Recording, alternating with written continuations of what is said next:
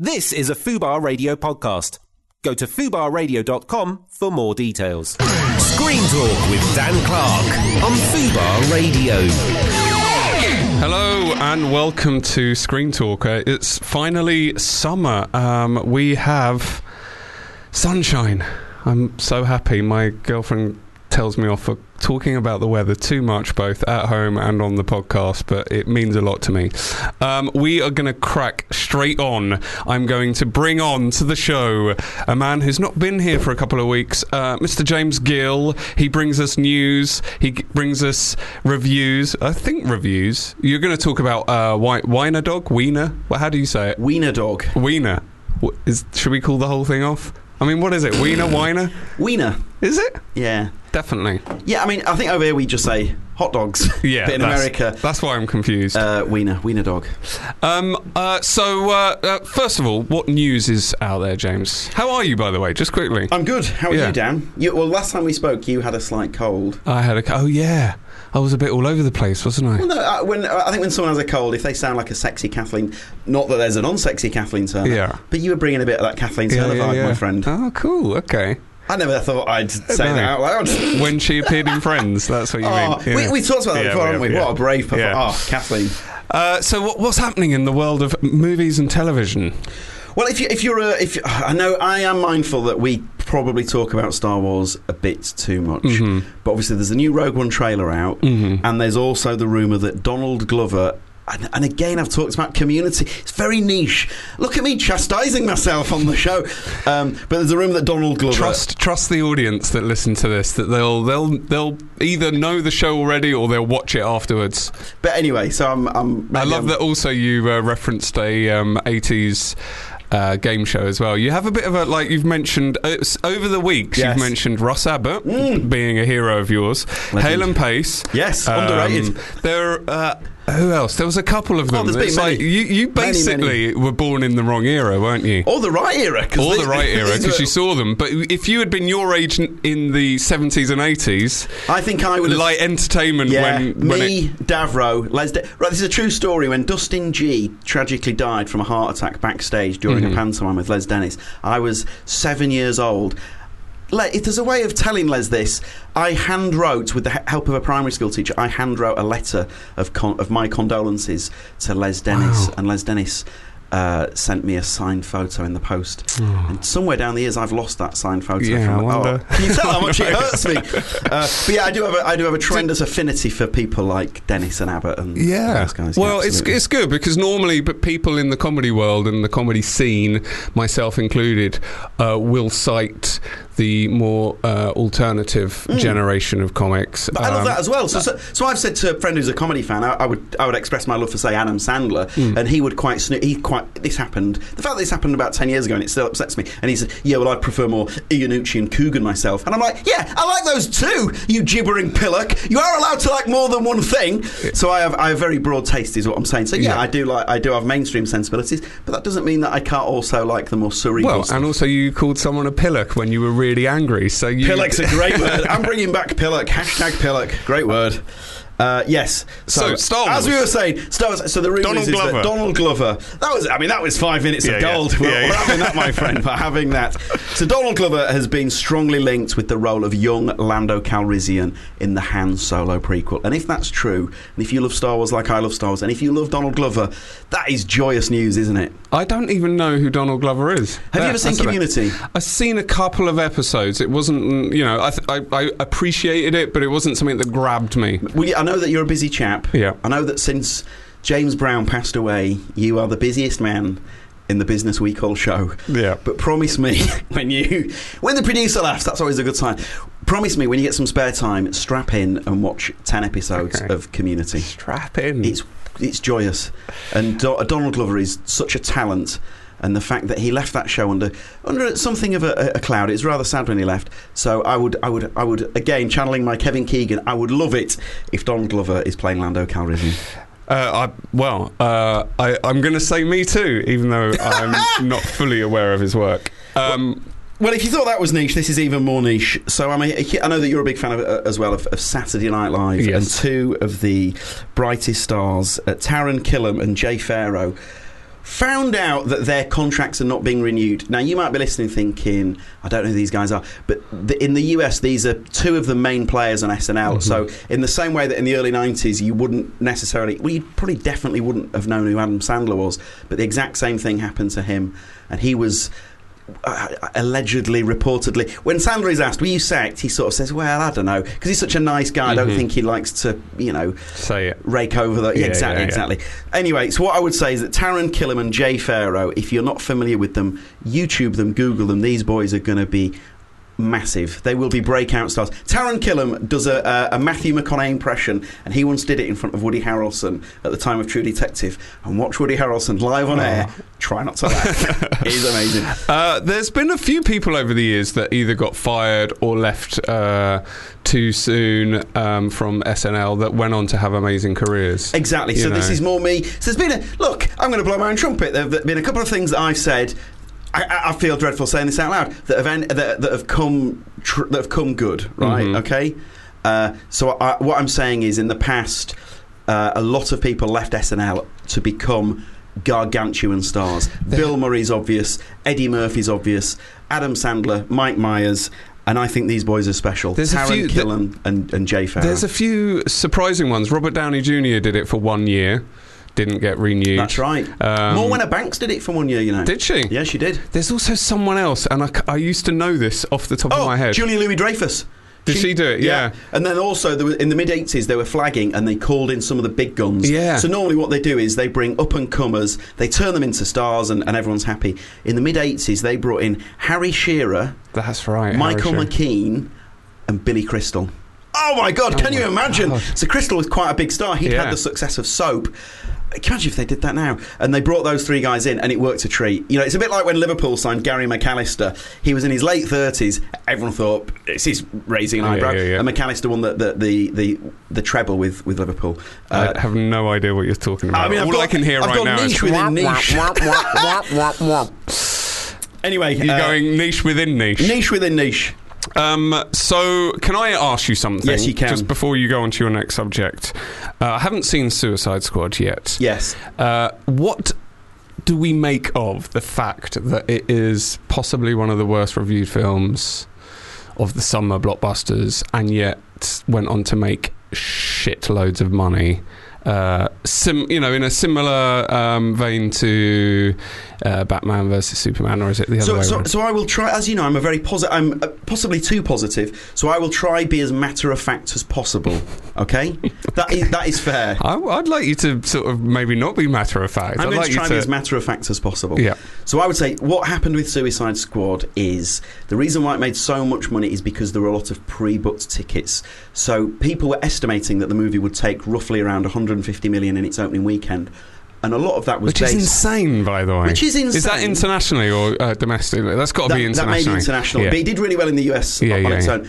But a lot of that was because people had already bought their tickets. Right. And so what may happen is it may have what is called a second week drop off. Yeah, yeah. If it doesn't have much of a second week drop off, it may have a third week drop off. And so some experts were suggesting that that film would need to make around 800 million worldwide to be deemed a success. Now you may think you may be spitting out your tea at home listening to that, but don't forget that Batman vs Superman made something in the region of 900 million worldwide, and for some people that I mean, can you believe that? What a, what a time to be alive! For some people, that film hasn't been deemed the mega smash it thought. It was thought that because it took less than a billion. I mean, what on? Yeah. Can you believe these words are coming out of my mouth? Because it took less than a billion, it wasn't deemed the smash that many thought it would be, and the and it's similar for Suicide Squad. So it's aiming for around 800. I would be surprised if it manages to hit that because I would say the reviews have been so harsh, haven't they? Yeah. Well, the th- the weird thing is, um, when people, some people may not know this, but when films are made, for you, you say it needs to make eight hundred million to even be considered, you know. Uh, successful, eh, you know, and that's probably not even as successful as they would have hoped.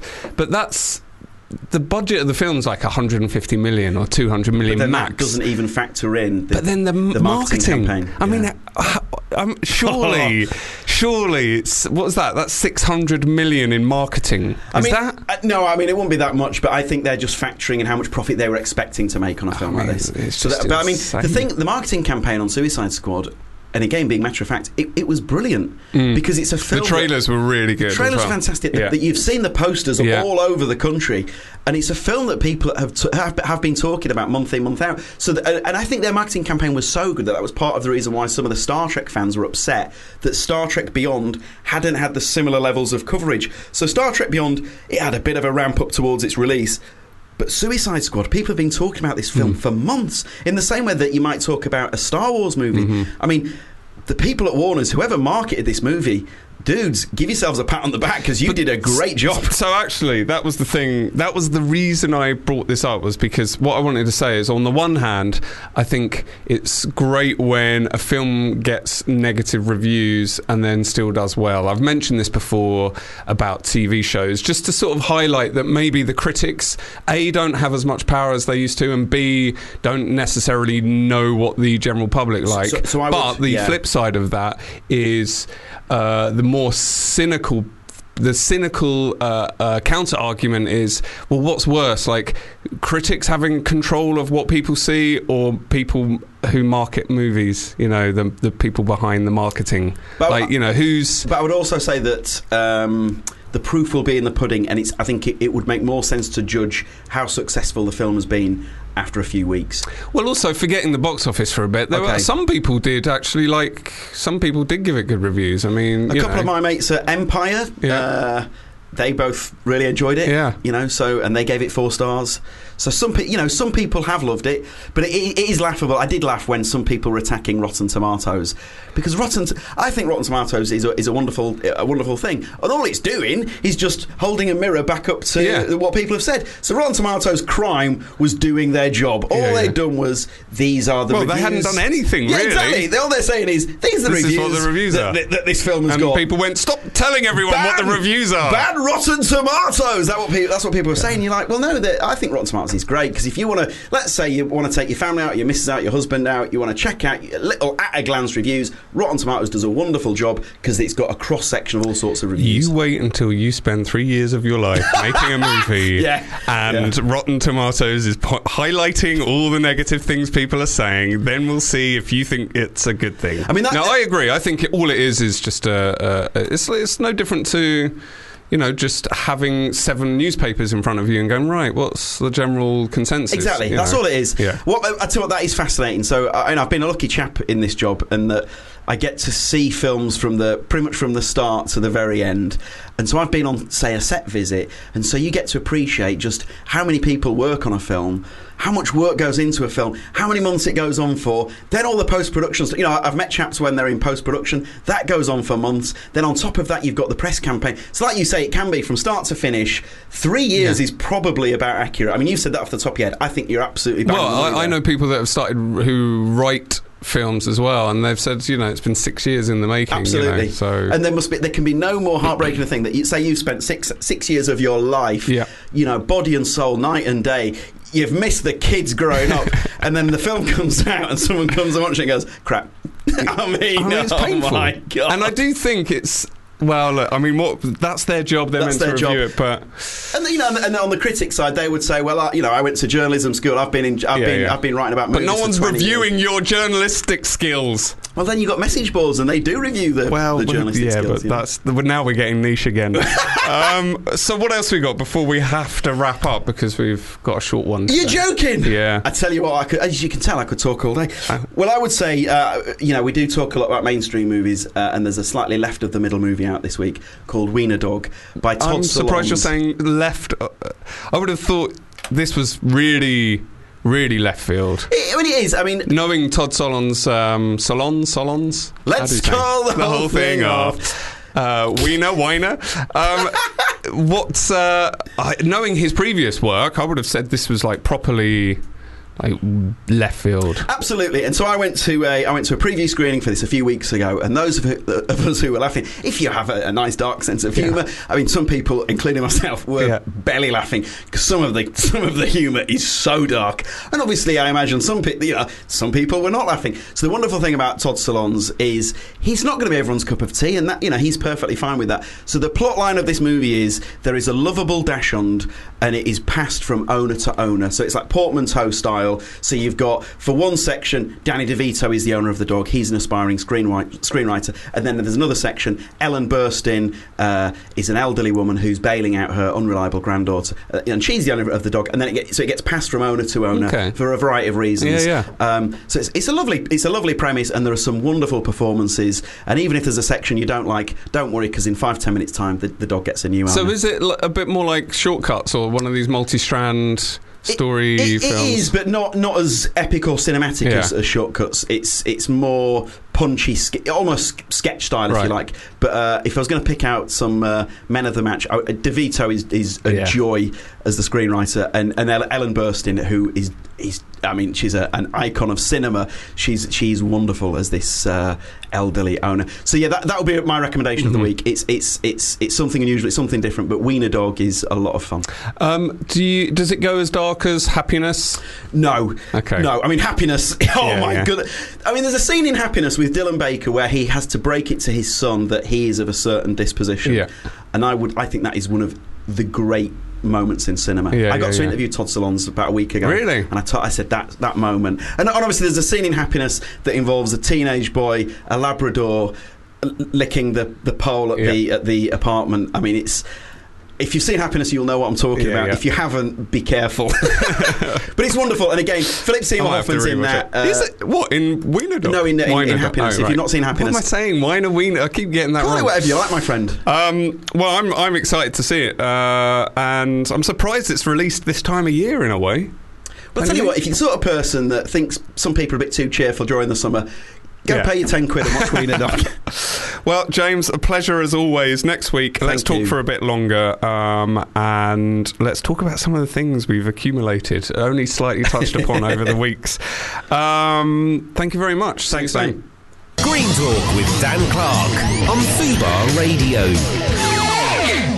So, uh, before we welcome my next guest, I'm going to play the first of his two songs which he's chosen. Uh, there's a specific reason he chose this song. Uh, it fe- features in his guilty pleasure choice, which I won't mention yet. Uh, it's uh, I, I watched it last night, and my God, it's a contender for one of the one of the worst, best. I never know whether it's worst or best when it's a guilty pleasure. Anyway, uh, this song um, is a song by an artist who was coincidentally my absolute icon when I was about 13. I thought he was the coolest man on the planet. This was obviously before I discovered pot and music from the 60s. Uh, I loved him so hard. I, I even broke up, right, this is, this is how much I wanted to be like him. I broke open a, a, ba- a tea bag emptied the tea leaves and then stuck the tea leaves to my face to create a designer stubble because that's how like much like him I wanted it to be. I am of course talking about the man who pioneered the designer stubble, Mr. George Michael, and this is the song Faith.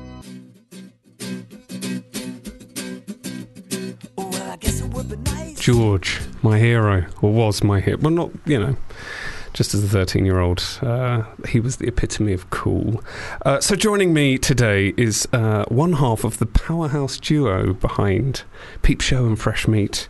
He's a writer, producer, and this I didn't know about a novelist. He's uh, given me a, a fairly uh, confident little raise of the eyebrow. Um, I didn't know about this. I, I am, of course, talking about Mr. Sam Bain. Um, you wrote a novel. I did a little bit of research, which does just mean looking on Wikipedia. um, uh, just in case there were things, you know, there were a couple of uh, things on there that I'd either wasn't aware of or a few things that were like, oh, yeah, of course he did that. But um, the book I didn't know about. Yeah, I wrote it um, 22 years ago. What? Mm-hmm. It was published in 2002, it said. Yes. Yeah. 10, 8 years later. Uh, why? How, okay, so this was obviously before you worked in TV. Oh, yeah. yeah, and what you wanted to be a novelist. I did. Yeah. And that's why I wrote a novel. This is what. By the way, I'm not going to give it away yet. This is also why you've picked your guilty pleasure. I sort of see there's maybe a subliminal thing, but we'll get to that in a bit. Okay. So, uh, so did you write the book, hate the experience, and went, "I'd rather write TV," or did you like the experience? I wrote the book, but the publishers hated the experience of reading it. oh God.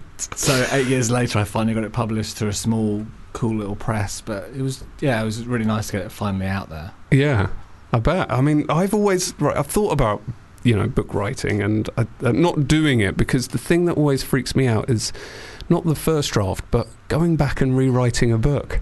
It seems like, oh my god, where do you even? Obviously, you start at the beginning, but like 300 pages. It's not like you know how scripts, the dialogue, you know, uh, an, a, a script probably is if you percentage in terms of words, inks per page is Yeah. about 30% because of the way the. Yeah. But a book is that's a lot of well, my book was pretty short. was It it? was only like 40,000 words. It's kind of a novella in a way. But yeah, a proper book. Yeah, a lot of work. But, you know, it is probably the best writing experience I've had in some ways. Really? You're completely in control of everything, unlike TV and film. But you you wrote it without knowing whether it would ever get published. Correct. Was that a freedom or a fear? Well, I wrote it on, on an MA course at Manchester, Ah. creative writing, MA. So Is this just your dissertation published? basically, Is it? yeah. It is. Well, it was my dissertation for that MA. Okay. Okay. Well, maybe more people should get their dissertations published. um, I uh, oh, so you enjoy you enjoy writing. Obviously, you do lots of writing. Um, do you prefer doing that kind of thing where you're on your own, or do you like working? Because I know you do. Obviously, you work with Jesse Yeah. as a duo. You've had teams on Fresh Meat, yes. and you've written solely on your own.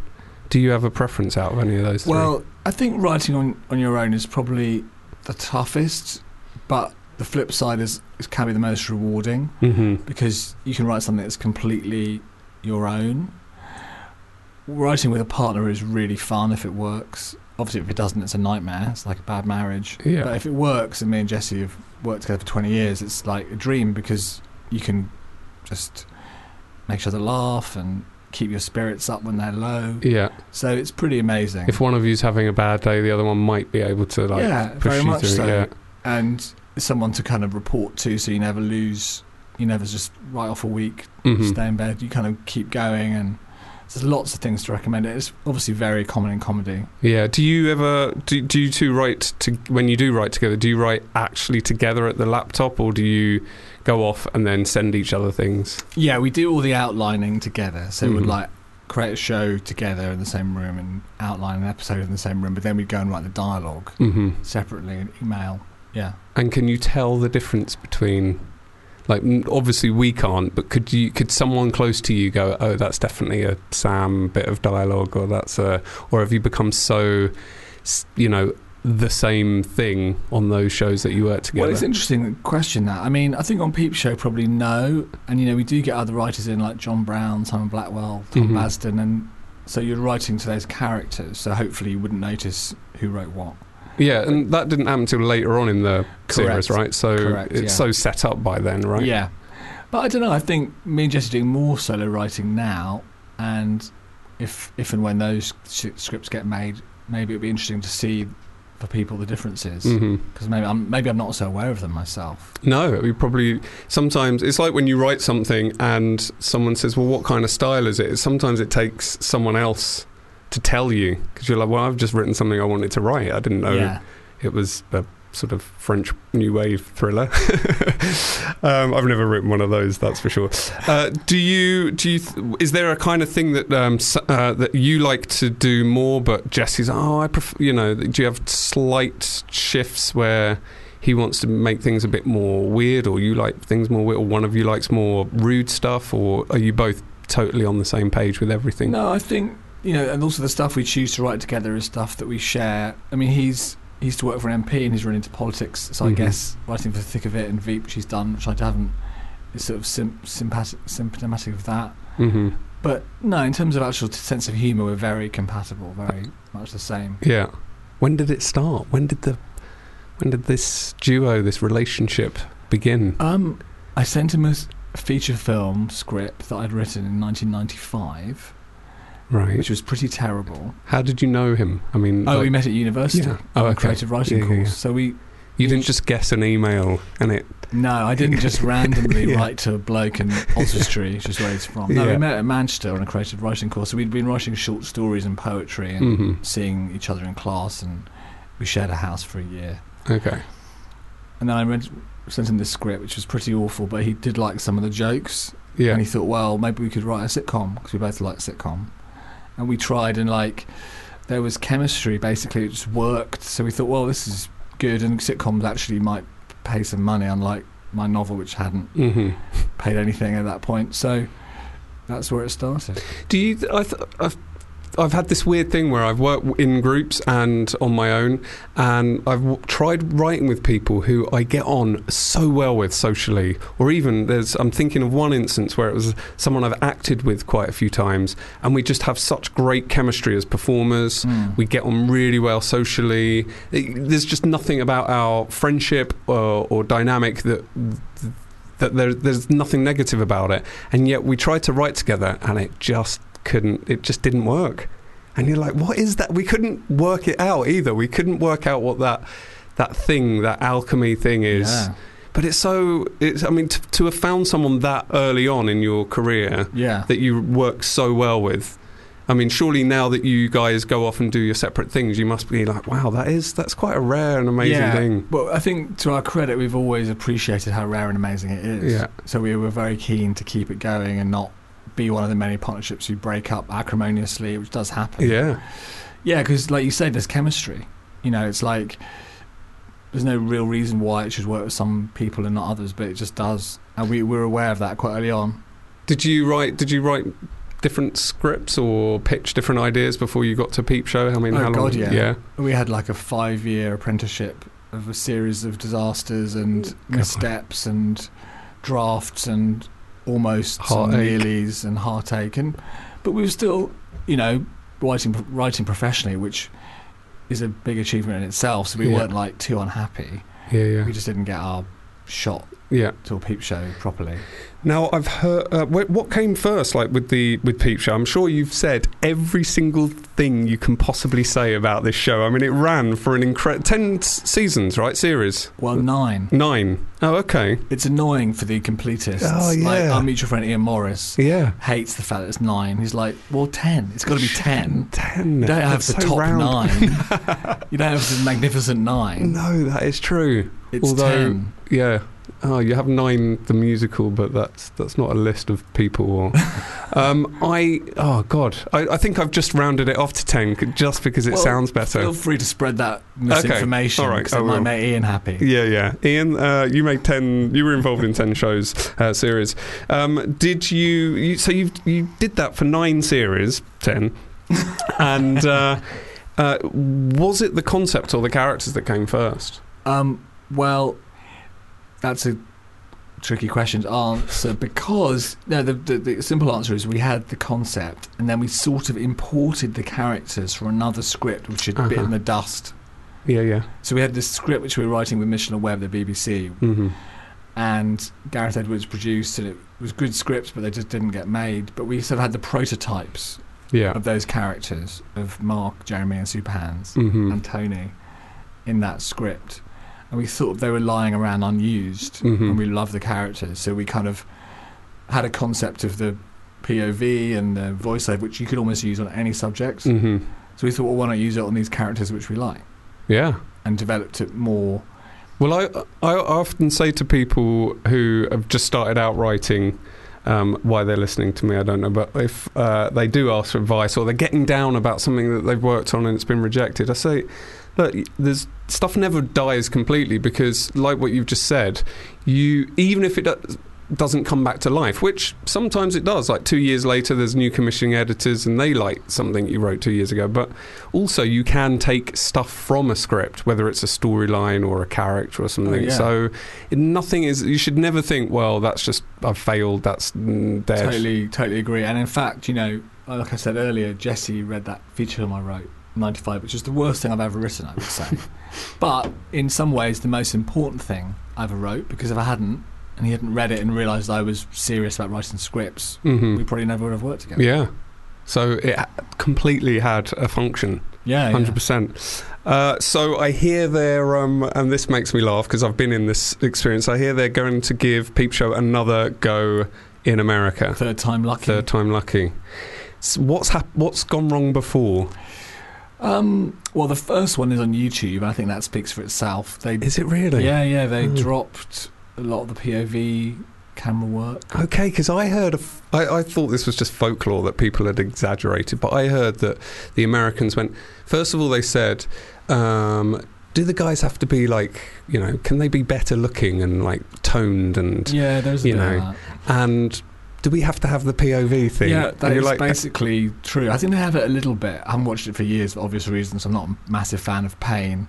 But, um, if but it rhymes with your name, so you should I know, be. You should, I be. should be, more Yeah. into pain. You should change your surname to Sam P. Yeah, that would- P.I.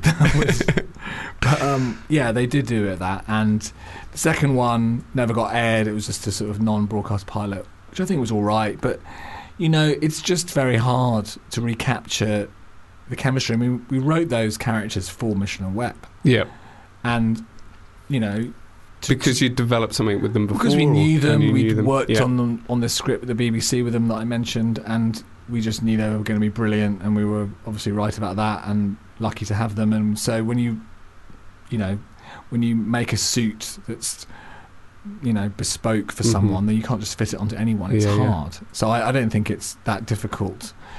Sorry, I don't think it's that easy to remake a, a show.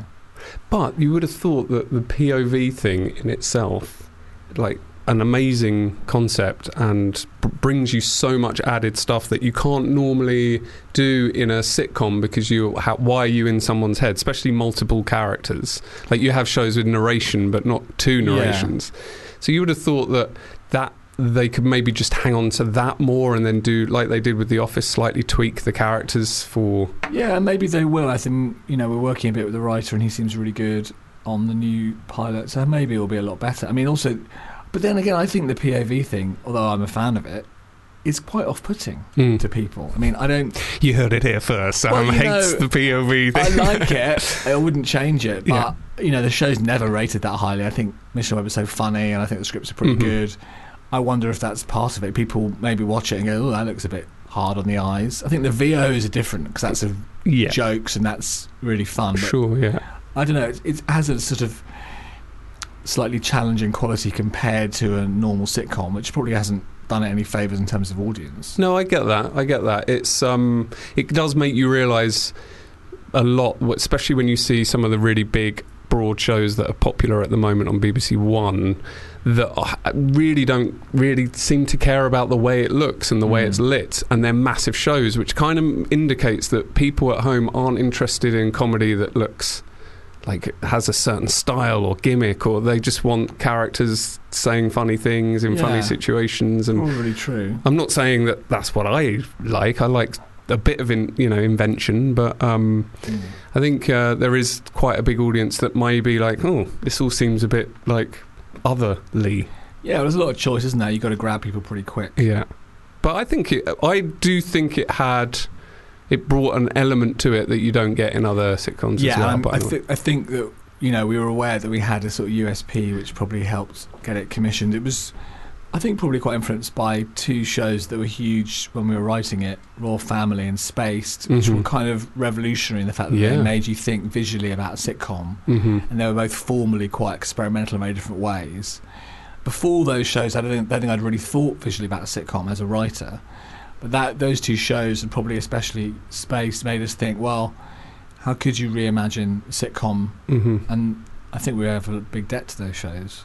Did you then shortly afterwards everyone come to you for so what's your next one like silent comedy or shot from the point of view of the pets or like what was w- were you the gimmick guys and like was it or did you I think, make it clear quite early on that no no no that's not what we're interested in or I think I think that we had a happy accident of finding the perfect gimmick for that show, but it's hard to recreate that. So we haven't really been the gimmick Mhm. guys. But maybe there's time. yeah come on new gimmick come on what is it what what other gimmicks are out there I maybe don't know it's maybe it's all shot backwards, like I like it like, Like- Memento yeah, or maybe or literally back like rewound yeah, or may, that, that would be really off-putting, right? yeah. You'd get even less viewers. Yeah. Amazing. But you'd be fucking cool. Yeah, man, They'd Let's love it. for They'd love it in Hackney. Or they'd maybe it. maybe no one has faces; they're just blank. That's that's. I think Charlie Brooker has done that Oh, on, okay, uh, right. on Well, Black Mirror back or to you on something. that. I'll yeah. think about some more But I ideas. like the rewind thing, and then you have to watch. You have to record it and then watch it backwards. Or maybe, Maybe. everyone wears glasses. Everyone. Okay, if I don't get cast show. in that, then something's seriously going wrong. uh, I uh, um, I did a show, How Not to Live Your Life, which um, we did. We sold to America four times. Wow. Yeah, so I You've been think through this. I've been through that, and I think it does make me realise just, or it makes me think that uh, Ricky and Steve, I mean the the the jackpot they hit Oh, with yeah. not only creating like gen- one of the best sitcoms of all time in the UK, but to that? then Which show was that? um, uh, it was cool. uh, I can't remember the the room or something. Okay, yeah, the room. Yeah, I remember. And um, I was going to say another sitcom, and then I realised that would just be insulting to any other sitcom. But um, I. Uh, but to then have it translated to adapted for America and be a hit again, I mean that just it just doesn't happen. It's infuriating, isn't it? It's inf- I'm so pissed off with why can't I, I agree. get a piece? I think people, you know, that's the ultimate example of how it works. And I guess years ago with things like Sanford and Son and What was the um, the Alf Garnett one? That Yeah, was uh, that was All in the Family. Was it Ar- called? yeah, yeah, Archie Bunker, yeah, right? yeah, yeah. I mean, those three examples are probably the exceptions. Yeah. There must be hundreds of shows that have just failed that we never even heard of. Thousands. I remember seeing. I think there's a Only Fools and Horses one called Only Jerks and something. Jerks and ponies. yeah, maybe. What is it? Ponies more common than horses in there? O-. Only jerks and ponies. I love this. Hey, Del Boy, uh, get out from my lawn. I love it. I love it. Um, but yeah, it just for some reason, I think I've seen the IT crowd version, but Which Richard is in, right? Yes. Yeah. Amazingly. Yeah. I love it. I love it when one component still. Did you Remains. appear in any of your American pilots? No, we never got to pilot. We we I wrote pilot scripts that were then put forward for pilot season, Right. and then uh, th- the problem I had with my show, and I think Peep shows are, are probably similar in terms of its tone and content, is that for American network it was too edgy, and for Yes. American cable it wasn't edgy enough. Right. And Got w- it. that's what sort of net, like BBC Two, Channel Four does that somewhere in between. Yeah. So it's it's kind of because the amount of times I go, oh, the character's just not very likable on network, and then I Mm. wrote uh, one after trying it a couple of times on network. We w- wrote one for. Uh, FX and they went. Can you make him more of a uh, more of an asshole? Yeah, that's that's like good, wow, okay. That's a good illustration of your cultural divide Yeah. between the two, isn't it? Um, but yeah, well, good luck with the third. T- are you Thank involved you. in that? Consulting producers, yeah. So we are looking at stuff, but we're not hands-on. Yeah. Um, they, uh, I, the best story I heard about people buying formats or ideas from shows or uh, adapting shows or whatever was someone I was work. I was trying to adapt something out there, and a producer told me that they'd just pitched a show to I think the Fox network about uh, a woman that lives with a ghost and in the room they loved it and they said we want it they bought it in the room brilliant the next day they called up and said we've spoken to our um, you know CEO or whatever our boss. Uh, we love the show. We're still really passionate about it. But does it have to be a ghost? It's like so you want the ghost show but without a ghost. I was like wow. That's that's Yeah. that's TV for you. Um, so uh, uh, when I was looking at your uh, wiki page, the thing that uh, I was reminded of uh, was uh, a show I really really enjoyed and slightly out of your usual wheelhouse was The Old Guys. oh yeah. I loved that show. Oh, good. Thank you Yeah. very much. Um, wh- how? That's the first time you've ever gone to like BBC One Yeah, studio audience. correct. Did you- have you ever wanted to go back and do Not that? really. I mean, you know, luckily we have Peep Show and Fresh Meat and stuff to, to, to occupy our time after that, so we never really had to wonder about what to do next. But I think it was, I really enjoyed making that show. Roger Lloyd Pack, who sadly passed away, It was so good, isn't it? and Clive and Yeah. Jane and Catherine are all amazing Mhm. actors. So, and, I- and I think it was good that we tried that, you know, because that's the whole area of sitcom which we hadn't attempted to the audience.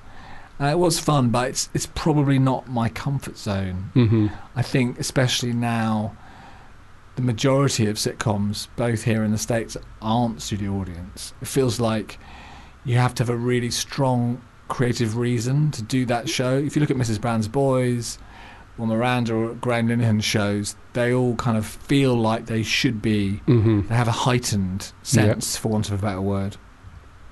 And we don't really write like that, or we do occasionally. But our main, our main um, kind of way of writing is quite realistic. I don't think that's massively suited to that form, Mhm. particularly. There's also something quite frightening about the type of gag and gag count that you have to do that don't you don't necessarily in single camera. you Yeah. know. It's like it's got a feel and sound much more like a gag. Oh yeah, no, it's horrifying. Yeah. I made the mistake of sitting in the audience once, you, and when it's when it's not going well, you just feel like diving into a hole and Yeah. disappearing because you feel like it's like um, you know public speaking, but you know Yeah, and there's nothing you can do. You can't stop the performance and recording and go, No. everyone, can we just do a quick rewrite? Uh, well they do that in America, but you know we don't. Yeah, it's quite exposing for Yeah. sure. yeah, so no to doing that again. Well, never say never, but it's not probably the natural next step. What, what about BBC One? How did you find writing? It was BBC One, wasn't yeah, it? it was, and you know, we sort of felt like we were doing our national service, our national duty in a way, because a lot of comedy writers don't attempt that, and I think it was a good thing to try. And two series is respectable, and I'm proud of the show, but you know, it's not what will probably be remembered for. I mean, look, I'm I'm up for it. I guess I just feel like, luckily, we have the luxury of choice, hmm and certainly all the channels now that you have, you could possibly pitch to. Probably just write what you're most comfortable with. Yeah. And does uh, Fresh Meat, has that also come to an end? Yeah, we, we terminated that last year in a sort of f- blitzkrieg of finality. Peep Show and Fresh Meat both What? ended. Why do you, why are you doing this to yourself? Just spite, basically. Sam Bain. Uh, yeah, just kind of like a confused act of vengeance against people who've really helped us over the years. Okay. Channel 4 and all the actors. It was like, no, No. screw you all. Do you know what? We're we're done. I don't care about you guys. There is a creative reason for this as well. Well, it was a coincidence they finished in the same year. But yeah, I mean, Peep Show, we felt like we'd done nine series. We don't Ten. want to do the ten just to piss off Ian just to Morris. annoy Ian. and we just really wanted to kind of end it well, in a sense of having a planned ending and trying to do the best possible series that we could and really working towards that. And with Fresh Meat, it was a bit easier because obviously a college comedy is never going to be forever. hmm So that was a bit I'm, more. sh- I'm sure some uh, executives could think of ways of making it last forever. But so was it three seasons? Four. Four. So uh, technically, that's that's like a foundation year and three year course or something. Yeah, well, I can't remember exactly, but definitely it wasn't one year per series. Yeah. Okay. Yeah. And that I presume, having just uh, learned that you and Jesse were at uh, college together, that is somewhat based on those Yeah, experiences. yeah, we definitely bonded over Manchester, and there's no one in the show who's particularly based on us, but definitely we had strong memories of that time and felt it was a great area for comedy. It seems weird that that show hadn't been, or that the idea for Fresh Meat hadn't been done before. I know. Well, the young ones obviously was a, Well, yeah. a student comedy, very different kind, but brilliant. And but in a weird sort of way, and maybe I was too young to really be aware of this, but I didn't. I don't think of it massively as about being at No. university. No, it was very anarchic and not really. It's about- sort of more about flatmates than Yeah, I think that's true. Yeah, that's that's a good point. But yeah, I think you're right. Fresh Meat felt like a kind of obvious thing. And when you came up with it and the title, you must have gone yes. Yeah, I like the title. We came up with it before Peep Show. Did you? We came up with it in 1999 and pitched it to the BBC, who didn't like it. It was a bit different. It was similar characters, but half-hour sitcom. And then it just gathered dust. And then after Peep Show, people were like, "Oh, what have you got in your dusty drawer?" Hmm. So we pulled it out and sort of made it into more of a comedy drama and a bit longer slot. But yeah, it was it was a kind of pre-Peep Show idea. So your track record with the book and this, uh, you basically come up with an idea, or, and then ten years later, Yeah, you actually make it or sell it or definitely. release it. And I'm sure loads of writers have that story. I think it should be inspiring, like you said earlier, for people because, you know, frankly, Fresh Meat got made because we were seen to be hotter writers than pre-Peep Show, and it was still the same sort of material. That hadn't changed Mhm. particularly. It So was- ev- uh, no one had mobile phones and Twitter didn't exist. Yeah. It was but we but we kind of always felt that show that emotionally being a student is is the same as it ever was. yeah. Um, and it, we didn't worry too much about being old. Have you uh, ever been um, approached or tempted to do a film version of any of your shows? We- We've talked about fresh meat film, peep show movie, but yeah, never really got off the ground. I think again, a bit like American adaptations, the in betweeners in the loop, they're relatively rare. Yeah. I mean, obviously, you can make a lot of money doing a spin off if it's any good, but it's Very- also quite easy to do a bad one. It's weird, isn't it? Like how many bad films of good sitcoms there. I mean, in the Yeah. Seventies, everyone was doing them. The fact that there was even an on the buses the movie. Yeah, I mean, well, fact fans would Yeah. enjoy the fact that On the Buses made more than Diamonds Are Forever. serious. Serious. How do you know that fact? I just remember it, reading it somewhere, but Oh it my kind of rings true because it was a huge show, Yeah. right? It has a built-in audience. I just I'm trying in my head to imagine people going to the cinema to see on the buses. Yeah, well, you know, it's the in-betweeners of its day. I Yeah. mean, they do do it in their droves, and Ab, Ab Fab is a big hit. My g- yeah, that's true. But you know, well, I suppose I was going to say it's maybe because it was it's been so long since they did a show that people are so happy that there's anything, whether it's a film or a TV show. But apparently, Mm. it's good as well. I haven't seen it, but we'll we'll leave that to the uh, the critics. Uh, so uh, let's move on to your guilty pleasure. I very rarely have I been made to watch something that I think I don't know if I can. I'm still trying to uh, digest it all because I watched it Me last too. I watched it 20 years ago. I'm still digesting it. yeah, I think I hated it. Yeah, I think you should have hated it. T- Can you tell everyone what you picked as yeah, your so the guilty pleasure? film, Matthew, that I'm choosing this week I do want you then to come out and recreate the whole film. is Bitter Moon. Now, Bitter Moon is not a film that is, you know, Jim Howick was talking about View to a Kill, and, you know, it's not a big movie that everyone's seen, but I think everyone should see it, just p- mainly as punishment for their crimes. well, it's directed by Roman Polanski. Definitely. Now, he is considered when you you know forget about stuff that's happened in his life. He is considered one of the greats, like Yeah. genuine master of the craft. He has directed Chinatown, Rosemary's Baby. I mean, you know, uh, some absolute classics. He's he, he even directed the film before um, this, uh, Bitter Moon, is one of my sort of underrated favourites, which is Frantic. Frantic. Good movie. I love Frantic, Yeah. and for some reason, people never really mention or talk about I it. I agree, it's good. And yet, two years or three years later, he makes this. Bitter Moon. I, I mean, what genre is it? Well, I'd call it a, A softcore psychodrama. Softcore psychodrama, which they did do a lot in the nineties. Yeah. But this isn't like Basic Instinct or No. Fatal Attraction Much more or boring than those. way more boring. Oh my god! I mean, so can you describe the plot? I mean, I could give it a go, Yeah. but I don't know. well, it's okay. So it's English couple played, thank God, by Hugh Grant Mhm. and Kristin Scott Thomas. They're sort of in their late twenties at this point, very young and Mhm. beautiful, and they're having marriage problems. They're on a cruise, like most people in their late twenties would do, go on a cruise. Yeah. Lots of old people, Yeah, and they meet an angry, bitter man in his wheelchair. already, already sounding like an amazing plot. and a sexy French younger woman who's his wife. And the whole film is basically the guy in the wheelchair trying to tell Hugh Grant the story of his incredibly intense sexual relationship with this woman in his cabin in his wheelchair. It's what's it's hilarious. They keep doing the same thing of, let me tell you the next bit. Yeah. Come to my cabin, and they keep having this endless conversation, which and- you flash back to endlessly. Yeah, and uh, the whole film is just flashbacks Yeah. of this story that this man's telling about his erotic relationship with this girl. And the flashbacks go on. The first flashback was so long that when it cut back to him telling Hugh Grant the story, I was like, oh, I forgot Hugh Grant was in this. yeah. And he every like you say every time he goes, "Hey, come to my cabin tonight, and I'll tell you more about my." Rela-. And he's like, "Buddy, I don't, no, no, I, no, I don't want to," but then still goes.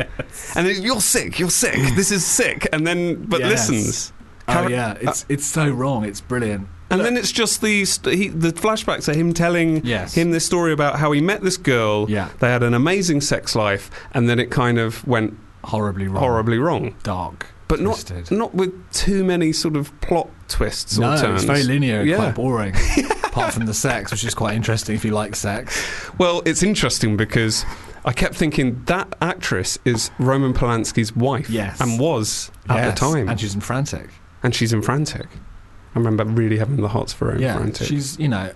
See what I love about this film is that it's both terrible and quite brilliant. I didn't get the quite brilliant well, bit. okay, what I think it's brilliant about it is all the actors are great. Yeah. And they're doing a great. They're putting everything into it. I don't think you could say there's any bad performance in this film. No, no, no. the script is terrible. Yeah. But they're playing it completely wholeheartedly. They're committed. and that's what I love about it because it's it feels like they're really going for it and t- t- telling an important story, but it's utterly risible and ridiculous. And Yeah. I love that combination. Also, he's Polanski. It sort of looks nice. It's not terribly directed. No, but there were things in it like the music, not the not the songs, not the pop songs that he used in there, but the actual soundtrack music, the score, and then the way he transitioned from someone telling him a story to the flat that felt like tropes, like real proper. You're right. I, it would be a shock to anyone if you didn't know Polanski directed it. Right? It feels like a real B movie Yeah. by some hack director. And and so then it makes me think: was this some kind of joke? Yeah, but I don't think it is, and that's No. one of the things that I've obsessed with this film. Is like some of the scenes are totally. I watched it with my wife, who was laughing. Yeah. She had, I kept having to pause it because she was laughing so much. but I, I, I would love to think, and I don't think it was intended to be funny. No. It takes itself very seriously, which is obviously the best way to be funny. Well, there's also moments in it where it is quite sexy, but there are also moments where it's the least erotic erotic film Yes, I've ever seen. and that's what's so great. But I mean, there's a couple of sex scenes which I would say are the funniest sex scenes I've ever seen. just bizarre. So the George Michael Faith one, for Yeah. example. Yep, hence why you picked Yeah, George you know, Michael earlier. she's pouring milk over herself. George Michael's playing very loudly, incongruously, not a really sexy song particularly. No. Then she goes down on him, and as he's reaching the moment of climax, the toast flies up from the toaster. Which is like something from a comedy movie. Exactly. I mean, it's. If Roman, if you listen to this podcast, please call in and Yeah. just tell us what were you. Is this was it an experiment? Was it a joke?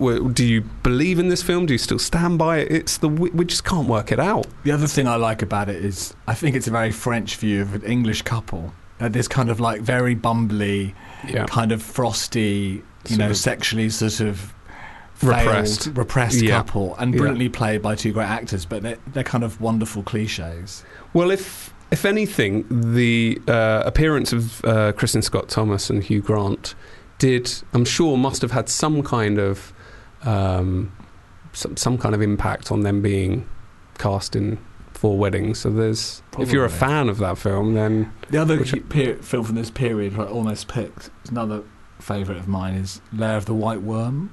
Have you watched that? No. Ken Russell, oh well, there you go. Hugh Grant, Peter Capaldi, Amanda Okay. Donoghue. I'm I'm in. I'm sold. Yeah, Wh- where it's can a I Boy watch? Scout scene with Amanda Donohoe as a vampire. She picks him up in her car, which is, has to be seen to be believed. Well, Ken Russell always had a bit of bit of sexy time in his films. No, didn't he had he? an interesting period for Hugh. I think Yeah. that, you know, he was going through a tough time. It got tougher in the late nineties on a certain street in LA. Do you remember that? That was yeah, I was, you know, I was aware you were in the car. well, um, I've, I've not said this before about a film, and I feel bad because Polanski's actually been like one of my favourite filmmakers, and you know, one day I'd like to work with him. uh, but I don't like saying bad things about films, and normally a film's so bad it's good or it's funny or whatever. But this was just, I've just. I did sort of go from hating it to sort of liking it because then I started to imagine you laughing at me having to watch it. Um, and the ridiculousness of it and that it's so committed to these long sort of meandering like you say you kept saying it's quite it's just really boring Sorry in place.